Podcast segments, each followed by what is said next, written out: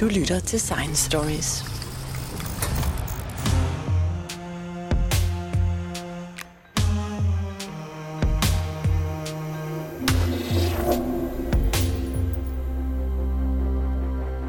Hvis man vil vide noget om Mars, så skal man gå ind på Aarhus Universitet og et par etager ned i kælderen, så kommer man til et helt specielt Mars-instrument. Og øh, jeg har fået fat i seniorforsker Jonathan Marison til at forklare, hvad er det, I laver, som har relevans til Mars her nede under Aarhus Universitet?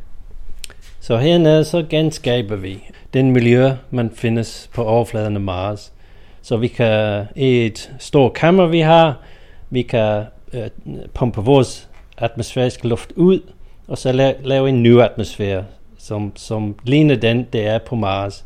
Og så kan vi også støre temperatur, og så noget meget unikt, som vi kan, som andre ikke kan, det er, at vi kan genskabe en vindflow ind i det her. Øh, så vi kan recirkulere luftet, og så danne en vindstrøm, øh, ligesom det er daglig vind på overfladen af Mars.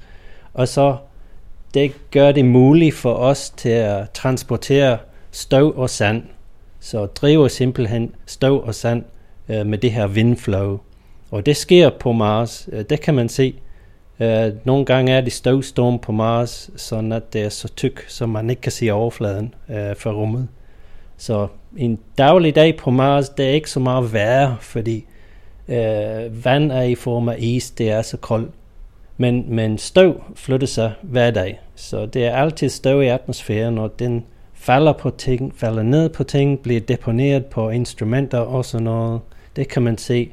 Og en gang imellem, så nok ikke hele tiden, og ikke alle steder, men øh, nogle gange er det så meget vind, at det transporterer os sand. Og det, de ting kan vi, som andre ikke kan. Det er ligesom et lille niche, som, som vi har. Og det gør det så muligt, at vi laver samarbejder, forskningssamarbejder med meget internationalt.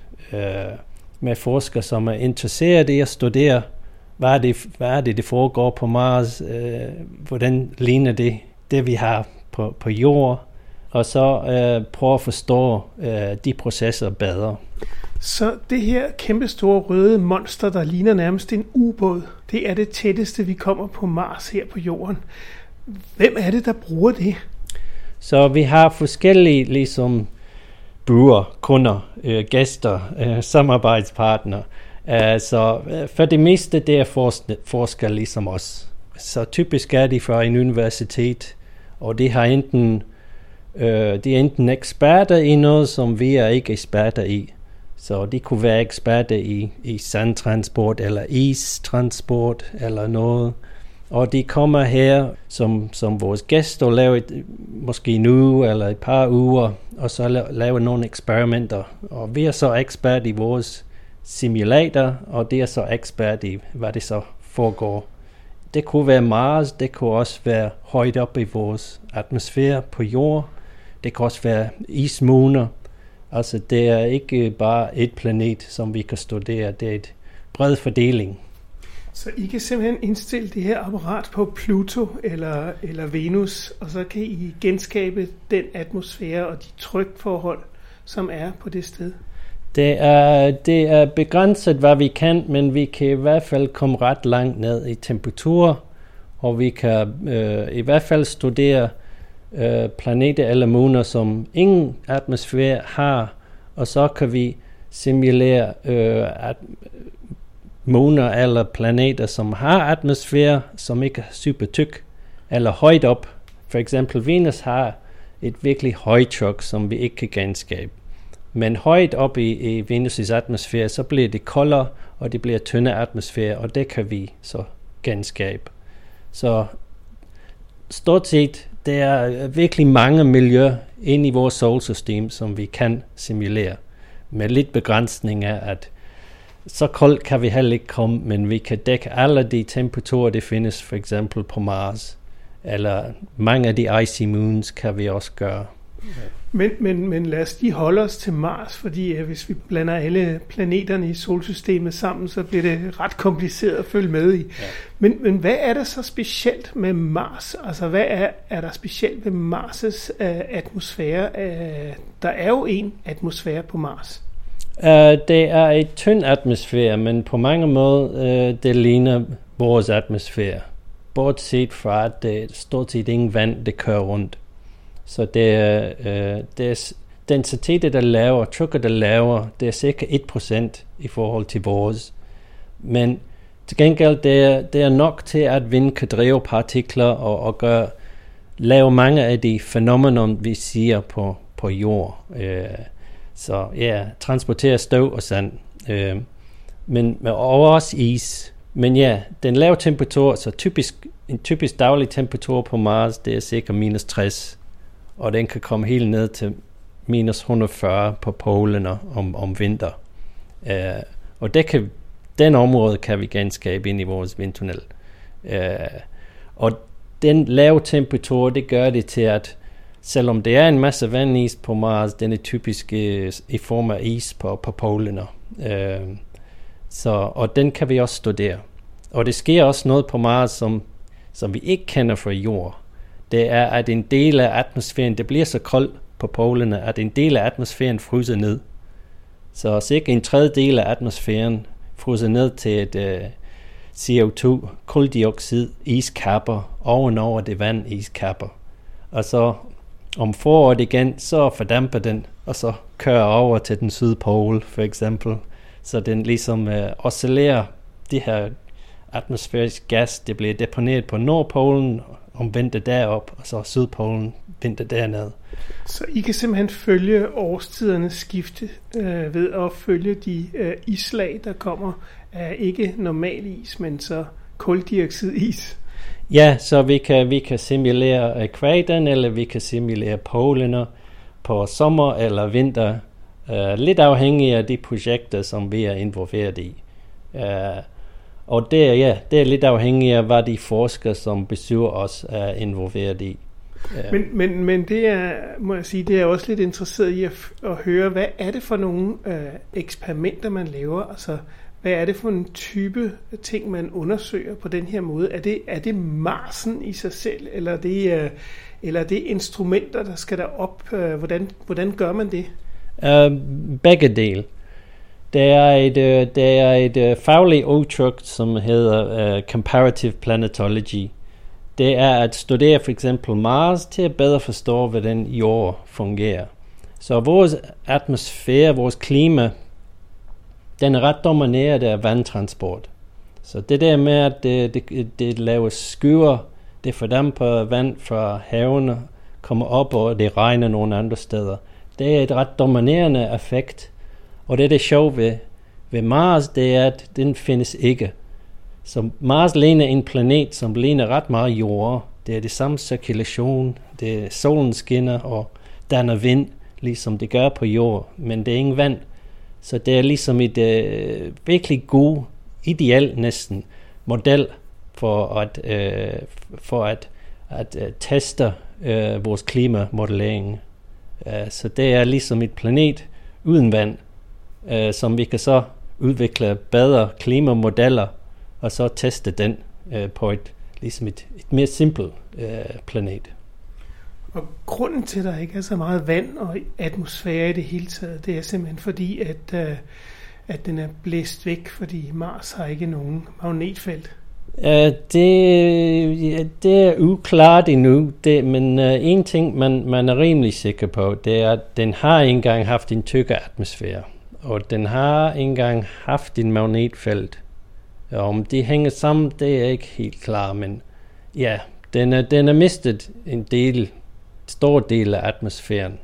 Øh, men, men det er også stadigvæk en masse vand der. Øh, så ja, lige hvordan Mars så ud for 3 milliarder år siden, det, det, det er stadigvæk lidt ukendt. Men man mener, det var måske varmere og et tykkere atmosfære og en magnetfelt. Så, øh, så ja, helt hvordan de ting hænger sammen, det, det, det, det synes jeg ikke, det er helt klart endnu. Det er mange ting, som som kunne være en virkelig god spørgsmål, øh, hvordan er Mars blevet til den planet, den er, som man ikke lige har konkret, øh, fuldstændig kendt svar til. Øh, og det er derfor, det er interessant som en forsker.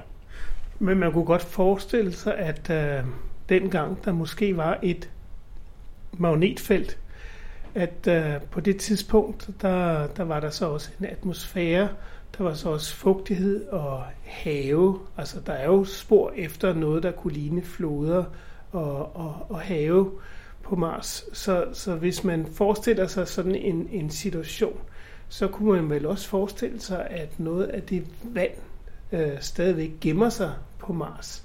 Altså at der i virkeligheden et stykke ned i undergrunden er noget af det oprindelige vand tilbage. Ja, og hvis du smelter alle de vand, vi kan se på Mars i polerne, så vil det være 10 meter dybt hav på, på hele planetet. Så det er ret meget vand, og det er også garanteret ja, også noget, som vi ikke kan se under overfladen. Uh, det er lidt problematisk, for eksempel for et bemandet mission til Mars. Det er, at, at uh, vand findes på polerne, hvor det er koldt, og, og det kan være mørkt. Hvorimod, hvor det er dejligt, dejlig varme og meget solskin på akvadien, så er det ingen vand tæt ved overfladen, tror vi. Øh, så Ja, så det er lidt problematisk. Øh, også, også for robotisk øh, øh, missioner, øh, som kører på solpaneler, det er lidt svært at gøre på, på polerne. Øh, det er derfor, det har kun været en mission til, til en pole, og den, den, den døde på grund af, at den blev dækket af is på et tidspunkt. Øh, så Ja, men den døde vel også, fordi at den ramte lidt for kraftigt ind i Mars. Altså, jeg, jeg sad faktisk i kontrolrummet, da Polar Lander ja. uh, landede. Det var der i, i 90'erne. Og, uh, og det kom bag på alle, at den altså havde for, for meget fart på. Man hørte aldrig fra den. Så ja, det var ikke den mission, jeg tænkte på. Uh, det var den uh, efterganger, som hedder Phoenix-missionen. Uh, og hvis man kigger på alle de missioner, som er sendt til Mars, så en halvdel har mislykket. Det er fordi, det er så teknisk svært. Det er så mange ting, som skal gå godt, og kun en lille ting, som kan gå galt. Og, og, og det er derfor, afprøvning, testing, simulering, det er meget vigtigt. Og det er en anden ting, som vi gør hernede. At vi tester for NASA og ESA. Vi tester udstyr, før det bliver sendt til overfladen af Mars. Og godt, går det også den anden vej? Er det også øh, NASA og ESA, som øh, sender deres øh, ting til jer? I er officielle tester for dem? Ja, vi er officielt tester for den europæiske rumagentur med hensyn til Mars' overflade. Og typisk for os, det er egentlig ikke forskning. På den måde, at uh, dem, som kommer til os, de er typisk firmaer. De kan være et stort firma, ligesom Airbus, eller de kunne være et lille bitte firma øh, fra et små by i, i Spanien, ligesom vi havde i sidste uge. Og for os, det er ligesom kunder, de typisk kommer med deres instrument, og hvad de vil vide, det er, at øh, vil det fungere på Mars' overflade, og vil det fungere, vil det måle, hvad vi gerne vil måle øh, under Mars' forhold. Og så det er op til os til at genskabe Mars i vores laboratorier, og så udsætte den udstyr for for eksempel den mission, de, de gerne vil sige på. Okay, så det er reelt ting, som bliver sendt til Mars, som skal afprøves. Jeg kan i hvert fald huske, at man i sin tid under månelandingerne, der havde man et særligt svensk kameramærke, der, der blev meget populært, fordi man netop uh, tog det med på månen, og det virkede faktisk. Ja, det, altså det, det er derfor, det er lidt svært at argumentere for, at testing er fuldstændig nødvendig. Nogle gange kan man bygge noget, og man sender det, og det virker. Men nogle gange virker den ikke. Og så nogle gange finder man aldrig ud af, hvorfor den ikke fungerede. Men det var på grund, hvis man laver tests i et simulator, så kan man se, okay, det er ikke på grund af temperatur, eller vind, eller tryk, eller hvad det nu kunne være, støv.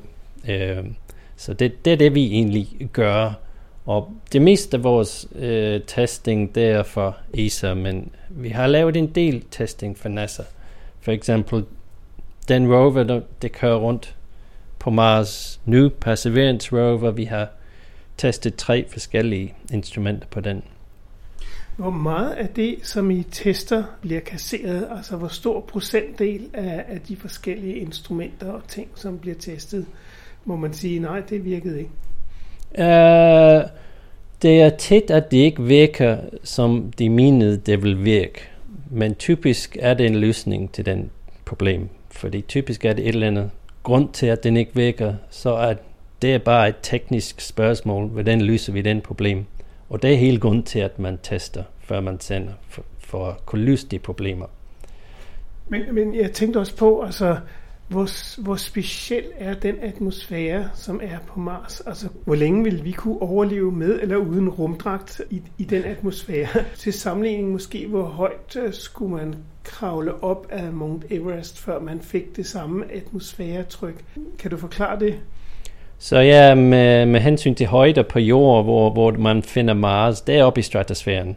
Øh, lav i, i stratosfæren. Og det er lidt sjovt. Det er måske noget universitet universal øh, ved øh, atmosfære, at øh, i vores stratosfære, det er cirka minus 60 og, og cirka 10 millibar, lad os sige. Og det er det, de er på Mars øh, med temperatur og tryk. Hvor højt er det? Øh, altså, hvor, hvor langt er det væk fra jordoverfladen? Uh, øh, 12, 12 kilometer eller noget derop.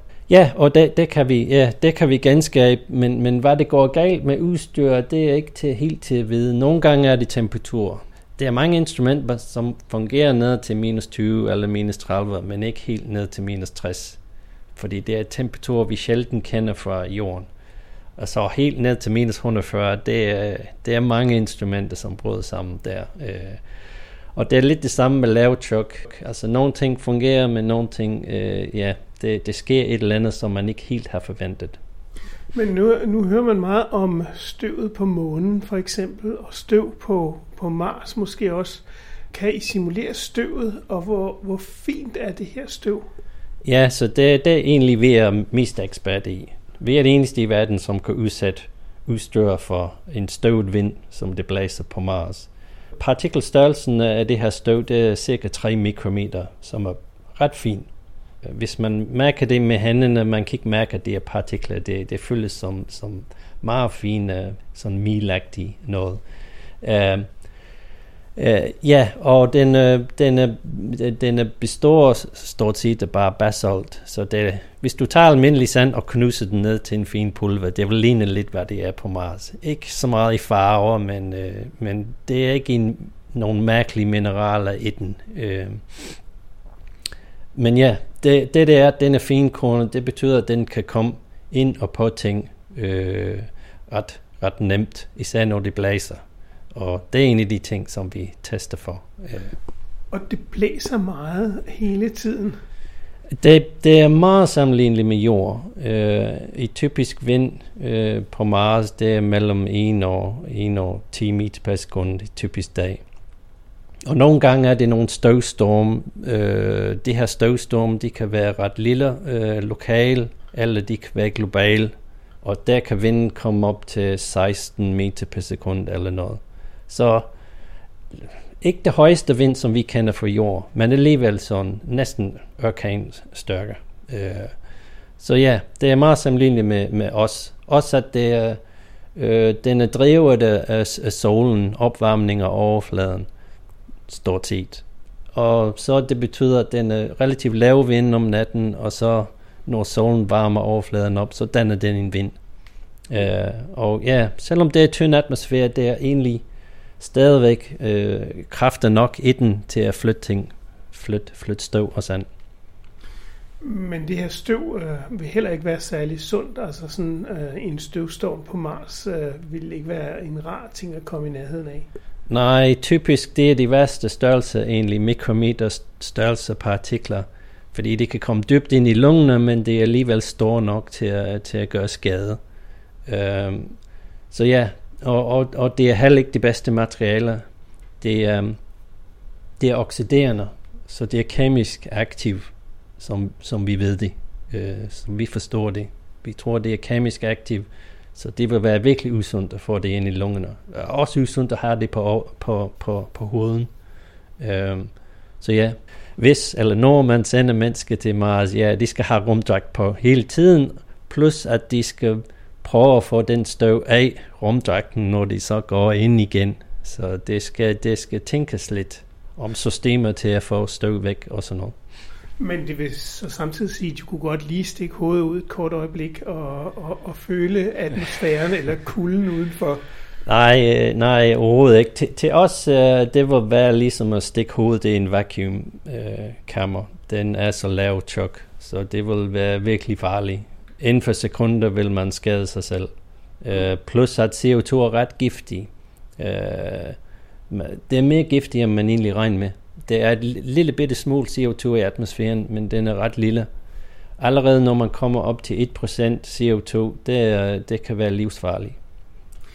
Men jeg tænker også på, at man har læst en masse rapporter over, at nogle af de der solfanger, man har sendt op for at skaffe energi til nogle af de her rovers og, øh, og de instrumenter, man har plantet på, på Mars, at de, de bliver jo så sået med støv, og på et tidspunkt virker de ikke mere.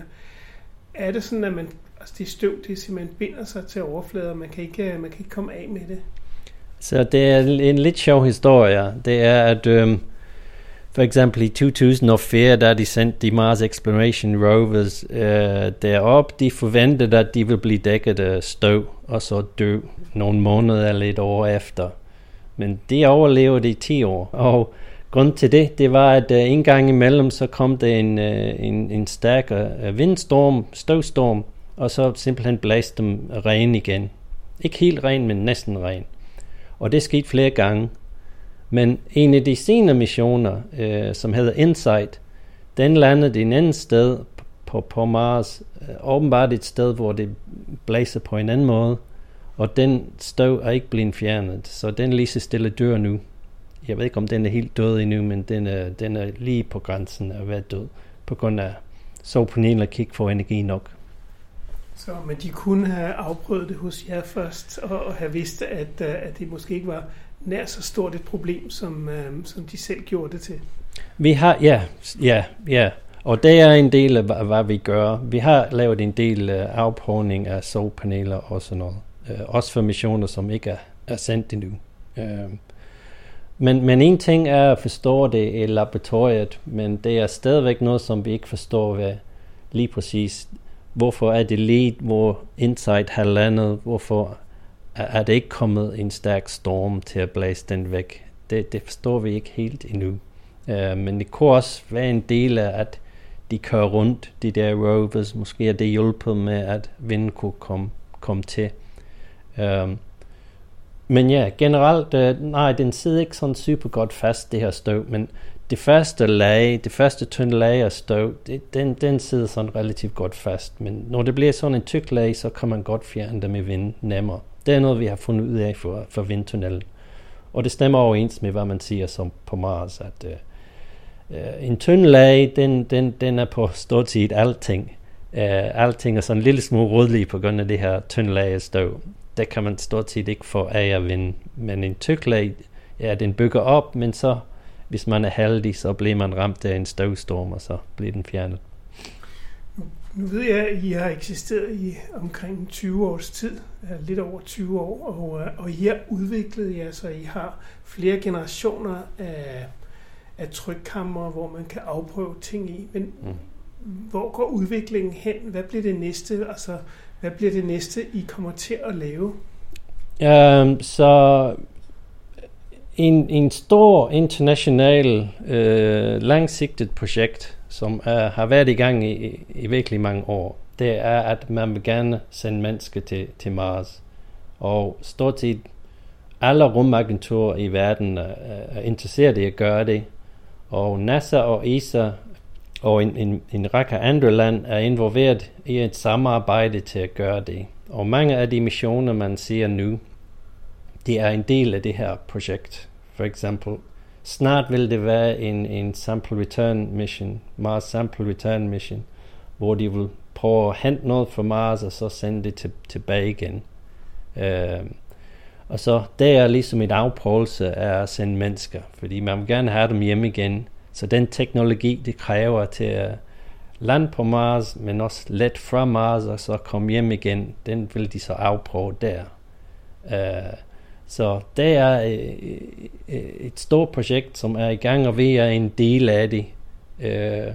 Og det vi kan nu med vores, lad os kalde det et lille kammer, det er kun øh, 35 kubikmeter, øh, vores, vores nuværende kammer.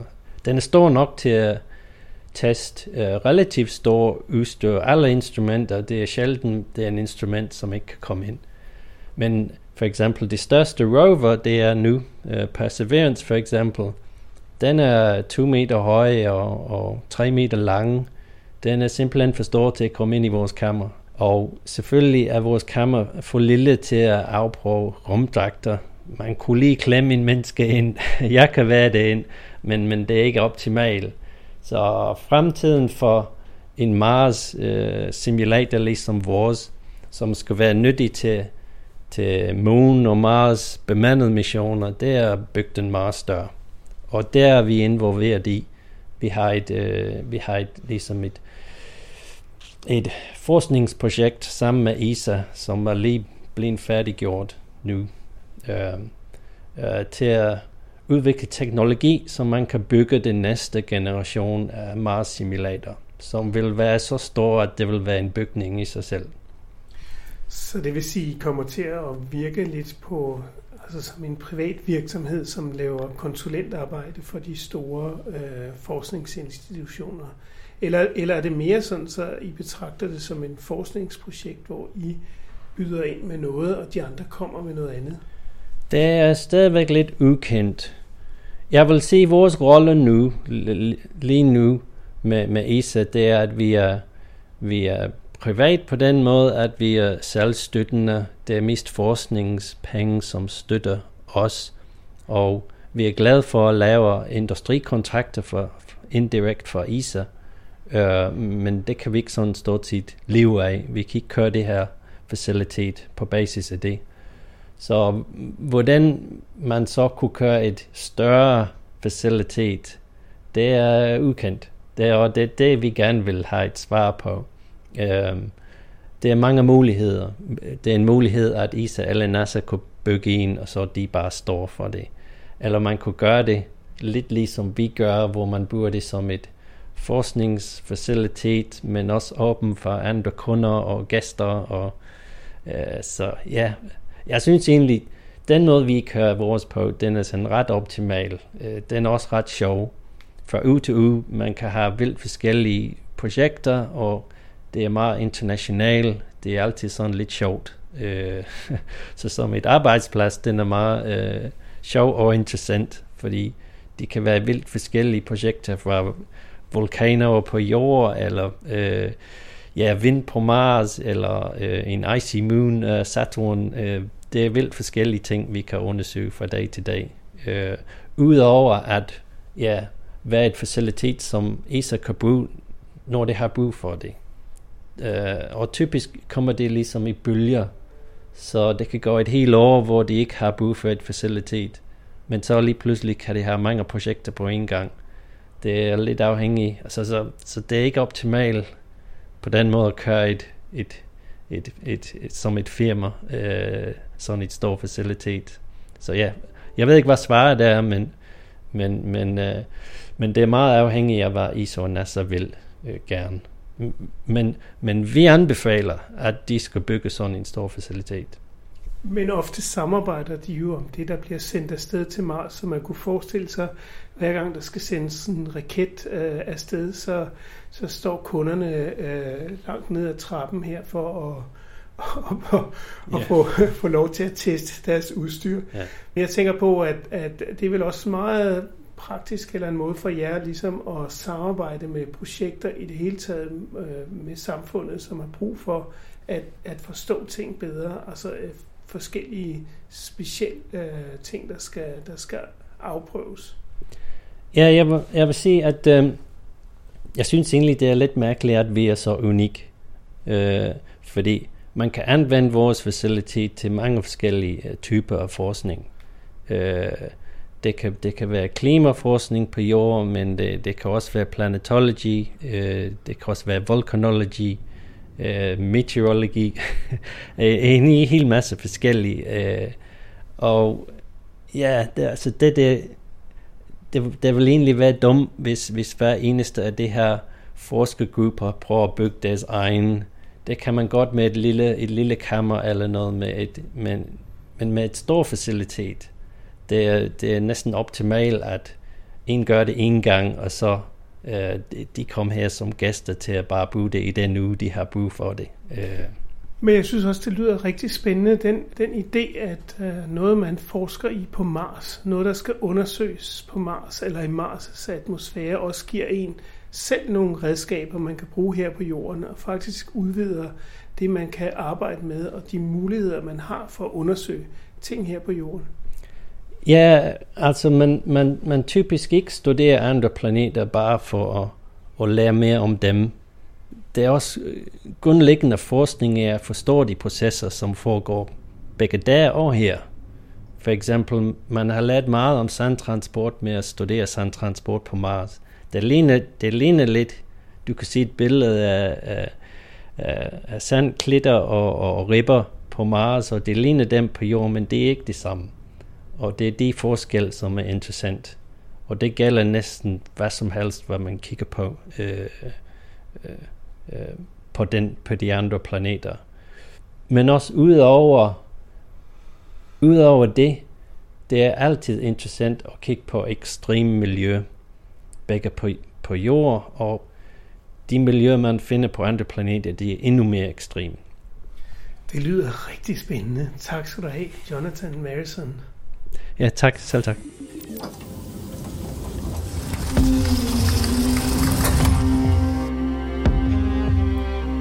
Hvis du holder af historier om videnskab, kan du finde Science Stories hjemmeside på www.sciencestories.dk.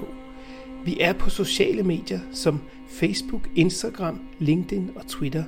Du kan finde vores podcast på de fleste podcastudbydere som SoundCloud, Podimo, Spotify, og hvis du bruger Apple Podcast, må du meget gerne give os en rating og en kommentar, så andre også kan finde os. Jeg hedder Jens Deget, og dette var Science Stories.